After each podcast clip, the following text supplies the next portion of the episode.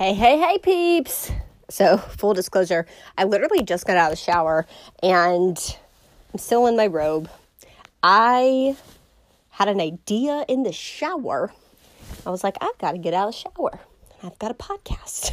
it's like eight o'clock at night. I genuinely, this happens so many times. I wish I could. I think I've said this before on this podcast, but it's like ideas come to me usually when I'm working out, um, sometimes in the shower. But it's always, I just feel like the most inconvenient times. It's like the times where I just, I, I don't have a pen and paper. I can't write it down.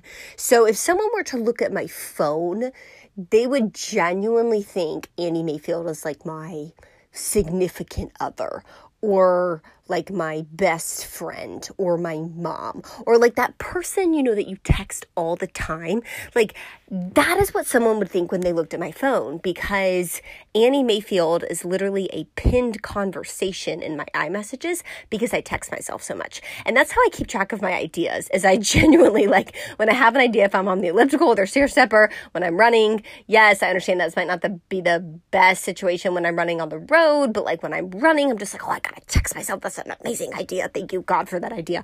Um, I don't know but I had this one in the shower and I didn't couldn't text myself in the shower. So I had to get out and do this. But this I don't even know what it is. It's like when I get this these ideas, I just I just kind of speak them in here. So you always get the rough, rough draft. I apologize. If you want something a little sharper, feel free to read my books.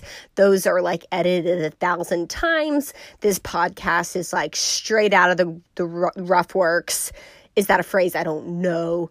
But like just straight out of the gutter, the best I can do with what I've got at the moment. I'm like filtering through my ideas with you all. So this is a rough draft. But I got this just this this kept coming to me when I was in the shower and it was something my dad used to tell me. And it was when we were growing up and you know, my dad taught us how to drive. And he would always say, he was like, you know, Atlanta is, some think it's the worst place to learn how to drive. And some think it's the best. It depends on how you look at it because some people think it's the worst place to drive. It has more traffic than any other city in the world. It's just wreck after wreck after wreck. Like it's the worst place to learn how to drive. You need to go to Bainbridge, Georgia, aka where my mom grew up, town of like two people where there's two lane roads and everything is like under 15 miles an hour. Like that's the best place to drive. Atlanta's the worst. But you could also think of it as like it's the best place to learn how to drive because you have every single potential danger thrown at you in training so you become a really dang good driver. You know, when you go to the small Bumpkinsville towns, you don't have people speed racing next to you on like four lanes of, you know, traffic hitting at you the same way. You don't have the potential of like, you know, all these as many potentials as all these wrecks and ma- major highways and all this stuff and like 80 mile per hour speed limits and all this stuff. So it could be the worst place to learn, it could be the best. It all depends on how you see it. How you see it. And that's what hit me in the shower. I was like, oh my God. How am I, how am I seeing things? The situation can be the same. Atlanta's still the same. Whether or not you think it's a good place to learn how to drive, it depends on how you see it. Okay, my life right now there's a lot of things in my life right now that I'm not totally stoked about. I'm not totally ecstatic about. In fact, I'm quite disappointed with. There's a lot of things in my life right now I'm really excited about. I'm really freaking happy about. How am I seeing it? When you walk through the forest, do you see the shade from the trees or do you see the light peeking in? What do you put the emphasis on? What do you put the emphasis on?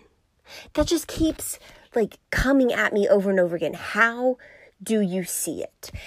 And here's the thing for what it's worth.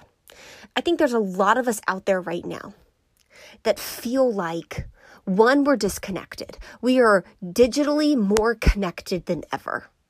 But and I've said this before, I will say I, I believe in social media. I think it's an amazing tool, but like a hammer, it can stub a toe, it can build a house, it can destruct, it can construct. How you use it is how it will be leveraged as a tool or a weapon. However, I think social media has given a lot of people the easy way out of making connection. We have tricked our minds into thinking that we are building connection with people when really all we're doing is swapping likes back and forth on a platform with strangers that we don't know.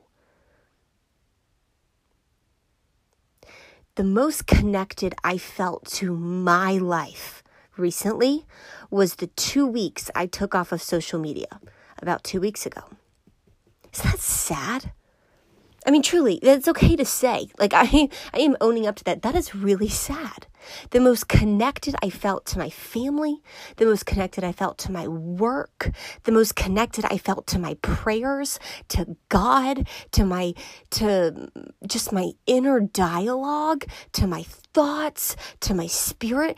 The most connected I felt to that was when I got my face out of Instagram, my face out of Facebook, and my face into the book, into the Bible, into the Word, into connection with my family, with friends. I actually picked up the phone and called people because for some reason, when I stopped getting on Instagram and, and Facebook, and I don't have a TikTok, but like I actually was like, wow, you know, how cool would it be if I just called someone instead of texted them? Like crazy things happening. And what I'm afraid it's doing is it's making us look at our life and the things we're going through in such a way that we feel like no one understands. And so we are perceiving our situation in a way that removes us from even trying to seek out connection because we just assume nobody knows what I'm going through. Nobody knows what I'm feeling. Nobody knows what it could possibly feel like to be me. Nobody knows what it feels like to be this lonely. No one knows what it feels like to be this ashamed. No one knows what it feels like to be this upset. No one knows what it feels like to be this jealous. No one knows what it feels like to be this unfulfilled. No one knows what it feels like to be this stressed out, to be this frustrated, to be this concerned, to be this unaware, to feel this stupid, to feel this isolated, to feel this worthless. No one knows what it feels like. That is how I feel like we are seeing the situations in our lives. I feel like what we, the story we are telling ourselves is everybody else's life is so much better than my own because all we consume all the time are the highlight reels of everyone else's life.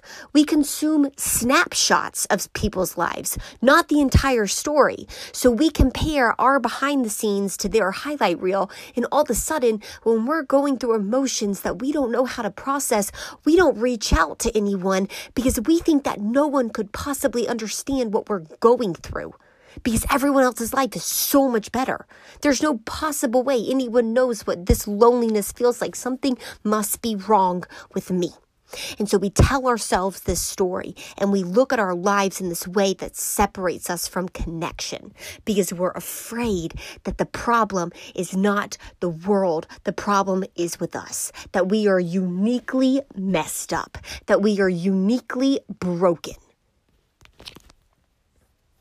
And what I'm trying to tell myself, because I've struggled with this a lot recently feelings of unfulfillment, feelings of unsatisfaction, feelings of complacency, feelings of loneliness, feelings of disconnection. Like these are all things I've I've been struggling with feelings of like I'm never going to get to where I want to be professionally, where I want to be spiritually, where I want to be mentally, emotionally, in, in relationships.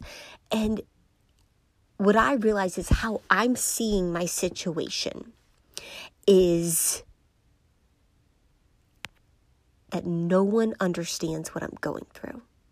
And so I've refused to reach out to people to talk about it because I just assume that they had no idea that I'm so uniquely broken that for some reason, even though there's been hundreds and thousands of years of human existence, I'm the one human that's felt these things. So no one must possibly know what I'm feeling. And I'm here to tell you, I'm here to tell myself, there's another way to see it. You can look at Atlanta as being the worst place to learn how to drive or the best. There's another way to see it. Say that to yourself. There is another way to see it. If I am a human going through this human experience and I'm feeling these things, I guarantee you that there is another human at some point in the thousands of years of human existence that have felt the same way which means that the likelihood of there being another human in this world right now, as I'm living, that's feeling the same way is pretty high, which means there's probably a human I know that's feeling somewhat very similarly. Because loneliness, exhaustion, unfulfillment, unsatisfaction, none of this stuff is new. If you're not faithful and don't read the Bible, go read any biography. Go read any autobiography. These things are not new. There's another way to see it. Maybe the very same emotions that we feel like completely separate us from the means of any human connection are the very things that God's trying to use to get you to connect with other people through. Maybe you're feeling this way because God needs you to connect with other people through ways that aren't your highlight reel on your social media, through ways that aren't on your Instagram story or your Facebook story or your TikTok reel or whatever. Maybe God needs you to say, Hey, I'm feeling lonely. Have you felt that way before? To someone in real time, to connect on that level, go deeper in real time. How are you seeing it? How are you seeing your situation? And if there is anything you get from this quick podcast episode, I just hope it's that you understand you are not alone. Those feelings you feel, good or bad, there has been someone who's felt that way before. And I guarantee you, those people that have felt that way before, they're closer than you think. They're closer than you think in your circle, and you can reach out to them. You can talk to them. There's another way to see your situation. How are you seeing it? How are you seeing it?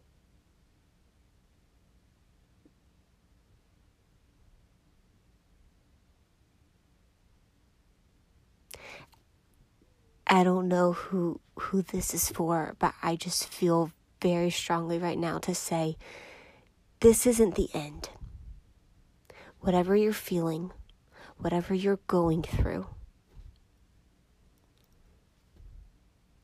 This isn't the end.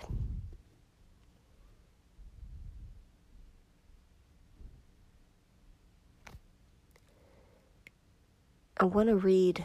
This was not planned, but I'm doing it anyways. A few weeks ago, I was feeling very lost. Um, I don't know if you've ever felt this way.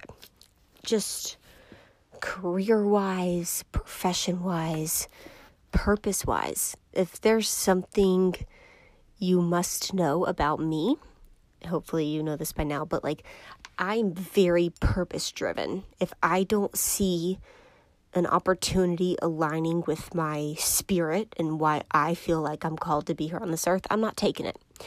And there's some things in my life where maybe I felt this way about an opportunity before, but I don't anymore and I just have been very frustrated.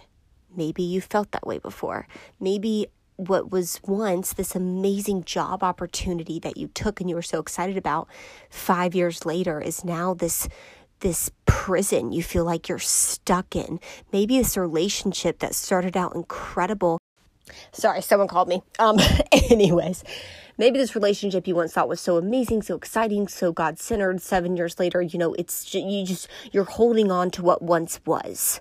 And you don't know if you're being called to step out of that relationship or continue to fight for it because of what it once was, right? That's how I've been feeling about a lot of different areas in my life. And the truth is, you never really know. like, you never really know. It's like, well, maybe, maybe the right move is to leave this job. Maybe the right move is to stay. And I could do a whole other podcast on moving on a maybe. That's what I would call it. Moving on a maybe. Anyways, feeling very frustrated in different capacities for a while. And I wrote myself this quick letter and I just I want you I want you to hear it. I wrote it on July 17th. So like very recent. And I always write myself in third person. Does that sound crazy? Maybe, but I highly recommend it. Takes a lot of the subjectivity out of things. So I wrote, Annie, this is the beginning, the start of something oh so great. God does not write endings, just continuous new beginnings. Let Him blow your mind. Show Him your hands, both of them the good, the bad, the disappointing, the shameful, the scared, the proud, the work in progress. He's here. God's got His hand on you. I love you. Do what you need to do, just include God in it all my love, Annie. If you don't write letters to yourself that just say, I love you, what you doing, honey? I'm serious. Write yourself a love letter. It is so so important. I, I started writing myself love letters when I was like 12. It's so cool now. I can go back to like since I was 12. I have all these letters I wrote myself. Just, it's funny, like when I was 12, it was like, I'm proud of you for doing the dishes. I'm proud of you for making your bed but it's serious. It's just it's this great way to cultivate self-love. I can do a whole podcast episode on ways to cultivate self-love, but but the point of that letter, you guys, is just to remember God does not write endings. He he doesn't use periods. He uses commas. He uses semicolons. He does not do periods. He is constantly writing new beginnings every moment. I would say every day, but I think it's smaller than that. I think every moment is an opportunity to continue to write your story, to allow God to write through you. He doesn't write endings. And I don't know who needed to hear that, but if it was for you, that one person that I just felt that he doesn't write endings. This is not the end. How are you seeing it?